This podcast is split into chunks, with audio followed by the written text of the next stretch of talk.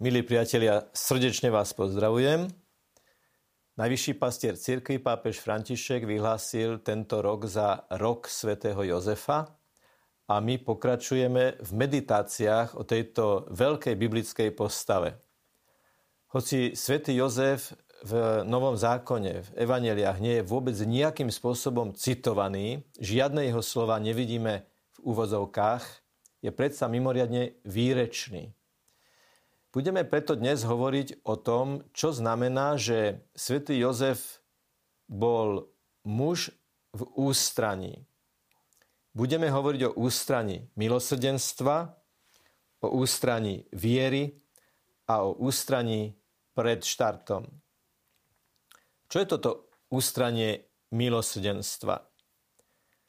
Je to ten postoj svätého Jozefa, že v tichu spracováva krízovú situáciu, do ktorej sa dostáva. Lebo svätý Jozef, ktorý mal prijať panu Máriu za svoju manželku, sa zrazu dozvedá šokujúcu správu, že Mária čaká dieťa. A on určite nie je otcom tohto dieťaťa. Podľa dobových zvyklostí a zákonov mohol nechať svätý Jozef Máriu deportovať a dať ukameňovať. Dokonca bolo zvykom, že kameň smrteľnej rany pochovali s tým, ktorého ukameňovaním zabili. Ale veď to bola jeho nevesta, ktorú miloval, ktorú mal rád. Je možné vo vzťahoch tak radikálne zmeniť smer a postoj? Nespochybňuje to potom aj samotný vzťah, ktorý dovtedy trval, ak je človek schopný z lásky prejsť do okamžitej nenávisti za čokoľvek. Jozef bol muž, bol človek spravodlivý.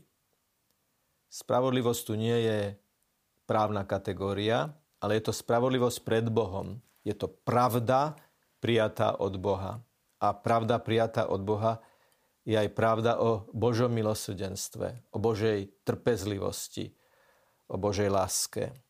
Jozef ako človek spravodlivý nechcel Máriu, ako to čítame v Evangeliu, vystaviť potupe a preto uvažoval, ako to spraviť a chcel to spraviť tak, že ju potajomky prepustí. Teda Jozef volí najmekšie riešenie a práve toto milosrdenstvo voči Márii ho otvára pre Boží hlas, robí ho citlivým pre Boží hlas. Kardinál Robert Sarach vo svojej knihe Sila ticha píše nasledovné. Najkrajšie veci v živote sa dejú v tichu. V tichu sa rodia a zjavujú najväčšie mystéria sveta. Všetko výnimočné je tiché. A teda aj toto Jozefovo milosrdenstvo bolo tiché. Kamene slov dnes padajú, padajú plným priehrštím. Kameňuje sa slovami, ventiluje sa takto agresivita, keď sa hľadajú praví i nepraví vinníci a fackovací panáci za krízové situácie. Slova vyznevajú ako únik od náročnej cesty tichej reflexie v ústraní, v ústraní od sociálnych sietí, a v tichu milosrdenstva.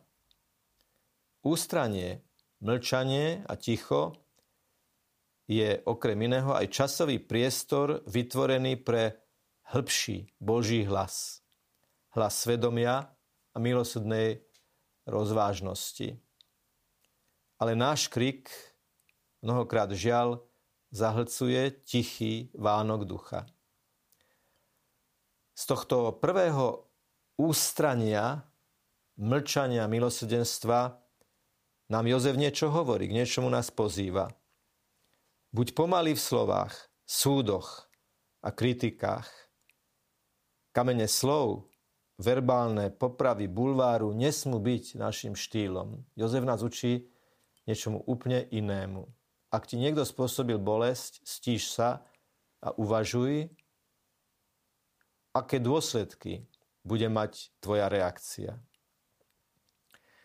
Toto Ústranie milosrdenstva, mlčanie milosrdenstva však predpokladá ešte iné mlčanie a iné ústranie. A to je ústranie alebo mlčanie viery. Aktivizmus a ateizmus nemajú od seba ďaleko. Lebo aktivizmus nenecháva Bohu priestor. Je modloslužbou činnosti. Spánok ako oddych je vlastne výrazom pokorného uznania vlastných limitov, potreby oddychu a sen v tomto rámci a aj v biblickom kontexte je tak priestor pre mystické stretnutia a Božie dotyky. Čítame o svetom Jozefovi v Evanieliu. Ako o tom uvažoval, zjavil sa mu vo sne Hľa, spánok spravodlivých, zjavil sa mu vo sne, pánov aniela povedal Jozef, syn Dávidov, neboj sa prijať Máriu, svoju manželku, lebo to, čo sa v nej počalo, je z Ducha Svetého. Uvažovanie a sen sú v kontraste. Teda nie uprostred intelektuálnej ostražitosti uvažujúceho človeka, ale uprostred naprostej bezbrannosti spiaceho človeka hovorí Božia ochraňujúca moc. Neboj sa, je to tvoja manželka a dieťa nie je z nevery. Práve naopak, z veľkej viery, oddanosti a vydanosti tvojej manželky, ktorá povedala, nech sa mi stane podľa tvojho slova. Prvý sen bol o Ježišovom prijatí, druhý sen o Ježišovej záchrane. V prvom sne Boh cez aniela odkazuje, príjmi Máriu. V druhom sne Boh cez aniela odkazuje, zachráň Ježiša, pretože Herodes ho chce zabiť. Z tohto ústrania viery, ktorá dáva človeku vo vedomí Božej prítomnosti najhlbšiu motiváciu konať, Opäť Jozef, mlčiac, hovorí a pozýva. Neboj sa zastaviť. Neboj sa zložiť ruky. Odlož smartfón a radšej vo svojom srdci oživ aplikáciu Boh. Dovoľ Bohu hovoriť v tebe. Ani uprostred pandémie sa neboj prijať Máriu, Ježiša a Jozefa lebo ich viedol Duch Svetý a bude viesť aj teba. Neboj sa snívať za horizont reality, plánovať veľké veci, siahať na vysokú latku, ktorou je aj Božie slovo. A takto sa dostávame k tretiemu ústraniu. Nie je to len humor, že najlepšie improvizácie sú tie podrobne vopred pripravené. Tak ako premenné potrebujú konštanty, tak ako cesta potrebuje pravdu, tak ako pružnosť nejde bez pevných vzťažných bodov, v duchovnom a naozaj vážnom zmysle to znamená, že každá účinná aktivita vyžaduje predchádzajúcu pasivitu pred Bohom keď len On je v nás aktívny. Jozef, ktorý mlčal, otvorený pre milosrdenstvo a vieru, súčasne, súčasne stále hovorí skutkami, činmi, to, čo robí. Najprv pri zvestovaní Ježiša prijal. Následne pri narodení Ježiša opatroval. Potom spolu s Máriou v chráme Ježiša obetoval. Pri úteku do Egypta Ježiša zachraňoval. A v chráme hľadal a našiel Ježiša. Bez jediného citovaného slova vidíme zmysluplné konanie, ktoré nepotrebuje dlhé ani vysvetlenia, ani komentáre. Ježiš opäť z mlčanlivého ústrania teba aj mňa pozýva. aj ty príjmi Ježiša ako svojho záchrancu. Za teba a za mňa zomrel na kríži. Modlil sa za tvoje a moje hriechy na kríži. Na kríži povedal otcovi, odpustím, lebo nevedia, čo robia. Na kríži povedal, oče, do tvojich rúk porúčam svojho ducha.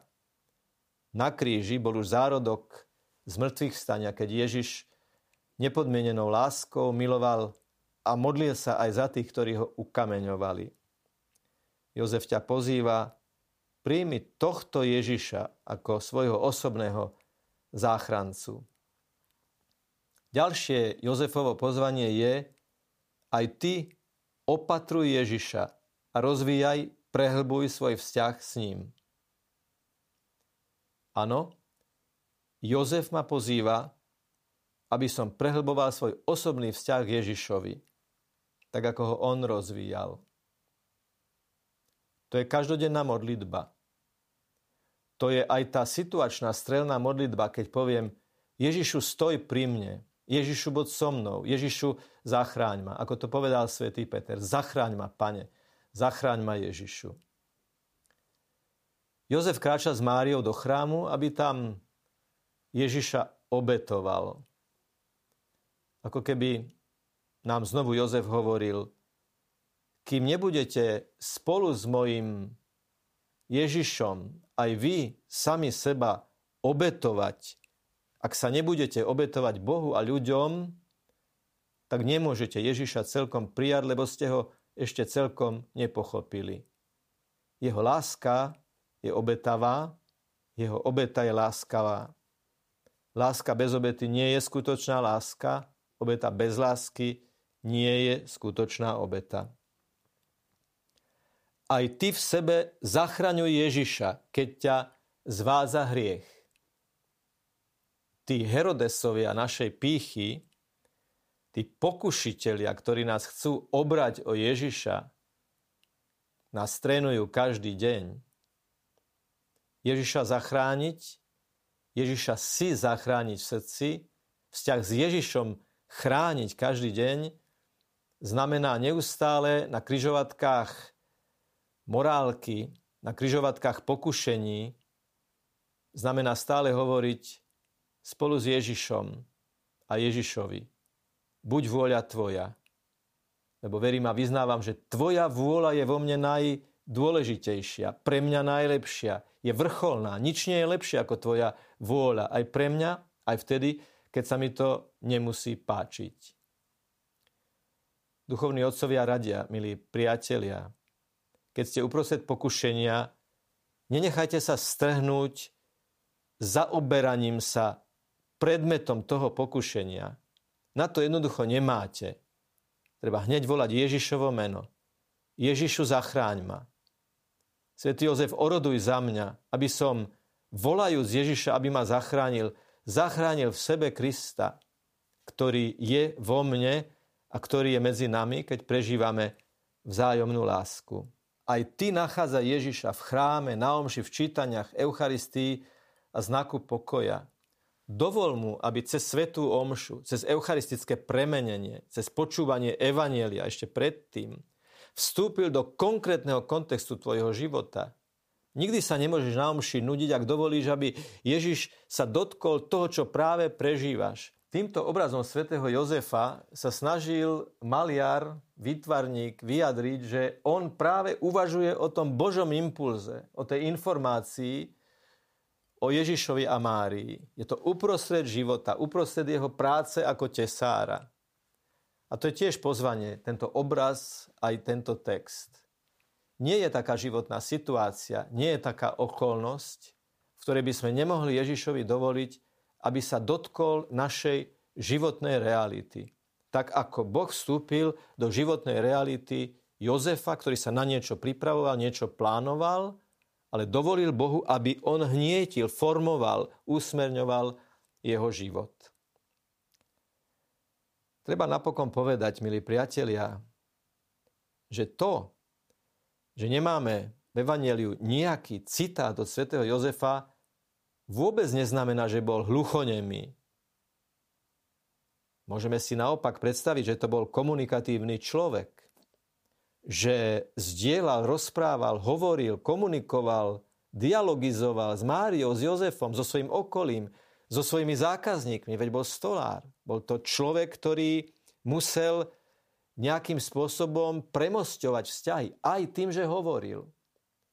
To, že nie je citovaný v Svetom písme, že nie je citovaný v Evangeliu, nie je o tom, že Jozef nevedel rozprávať, ale o tom, že pointou všetkého, čo povedal, bolo nakoniec to, čo urobil. Keď prijal situáciu, keď sprevádzal Máriu do Betlehema, keď išiel s Máriou do chrámu, keď hľadal Ježiša strateného v chráme, alebo strateného Ježiša našiel v chráme a keď ho zachraňoval do Egypta. Koľko organizačnej aktivity, koľko empatickej prítomnosti, koľko tvorivej komunikácie s jeho prostredím to vyžadovalo. Sme, priatelia, pozvaní.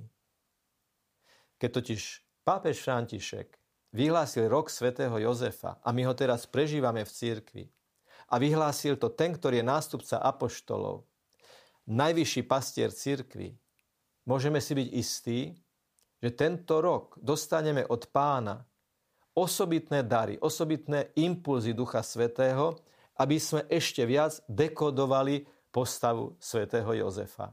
Hovorím to aj s istou emóciou, pretože sám nosím toto meno Jozef. Môj otec je Jozef a môj starý otec bol Jozef. Čiže tri generácie Jozefov a toto meno teda nemohlo nejakým spôsobom nespolu vytvárať, nespolu vytvárať aj realitu našich vzťahov. Všetkým vám v rámci tejto duchovnej obnovy, milí priatelia, prajem, aby objavujúc svätého Jozefa sme v konečnom dôsledku, a to je základný cieľ aj tohto roku, prehlbili náš vzťah k Ježišovi Kristovi. Pretože to je cieľom nášho duchovného života, aby sme cez svätého Jozefa, cez jeho vzťah k Ježišovi ešte hĺbšie objavili samotného Ježiša Krista. Nebo, ako sme to už povedali, a nikdy nie je dosť to povedať, je to tvoj a môj osobný spasiteľ a vykupiteľ. Pozná nás dokonale.